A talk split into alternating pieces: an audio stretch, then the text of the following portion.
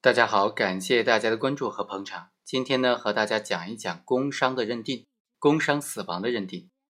如果司机下班的时间在酒店吃饭的时候突发疾病，当天死亡，那么这算是工伤死亡吗？能够获得相关的赔偿吗？本案的主角王某，他就是某个物流公司的员工，工作的岗位就是驾驶员，单位为他缴纳的工伤的保险。王某平时也是在单位安排的宿舍里面住，就餐也在单位的食堂。二零一五年的十一月九日，根据单位的安排，王某驾驶车辆和监督站的宋某前往到一个地区进行巡视。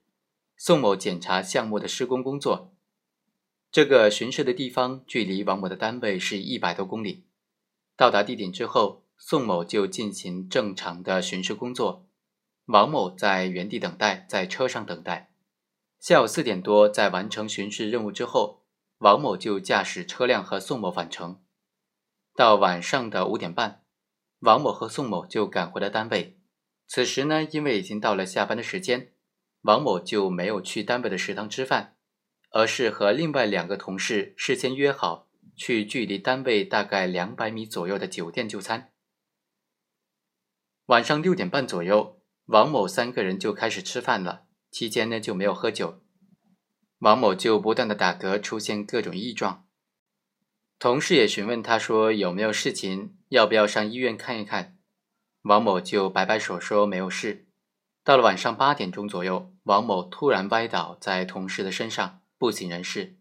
后来被送到医院之后抢救无效，死亡了。经过鉴定呢，死因是心源性的猝死死亡。这个案件发生之后啊，用人单位和死者的家属由于对工伤保险政策不熟悉，对认定王某属于工伤死亡具有很大的希望。死者的家属认为，王某作为单位的长途驾驶的司机，因为工作的原因造成身体的疲劳，是发病的一个巨大的诱因。而且平时就在单位吃住，作为一名驾驶员，工作性质是特殊的。有时候单位安排晚上出车，下班时间也是处于随时待命的状态，不能够简单的以正常工作人员的工作时间来进行安排进行约束。而根据人社局对于单位调度员以及相关领导的调查，在正常工作以外，很少安排驾驶人员出车，如果安排出车，也会提前的安排。在这个案件当中，如果安排王某晚上出车的话，就会在当天下午就会通知了，这个单位的工作性质也就决定了工作时间以外一般没有重大紧急任务，并且根据调查显示，事发当天晚上单位也确实没有出车的任务，也就是说，在正常工作时间以外就是休息时间，不存在随时待命的情形。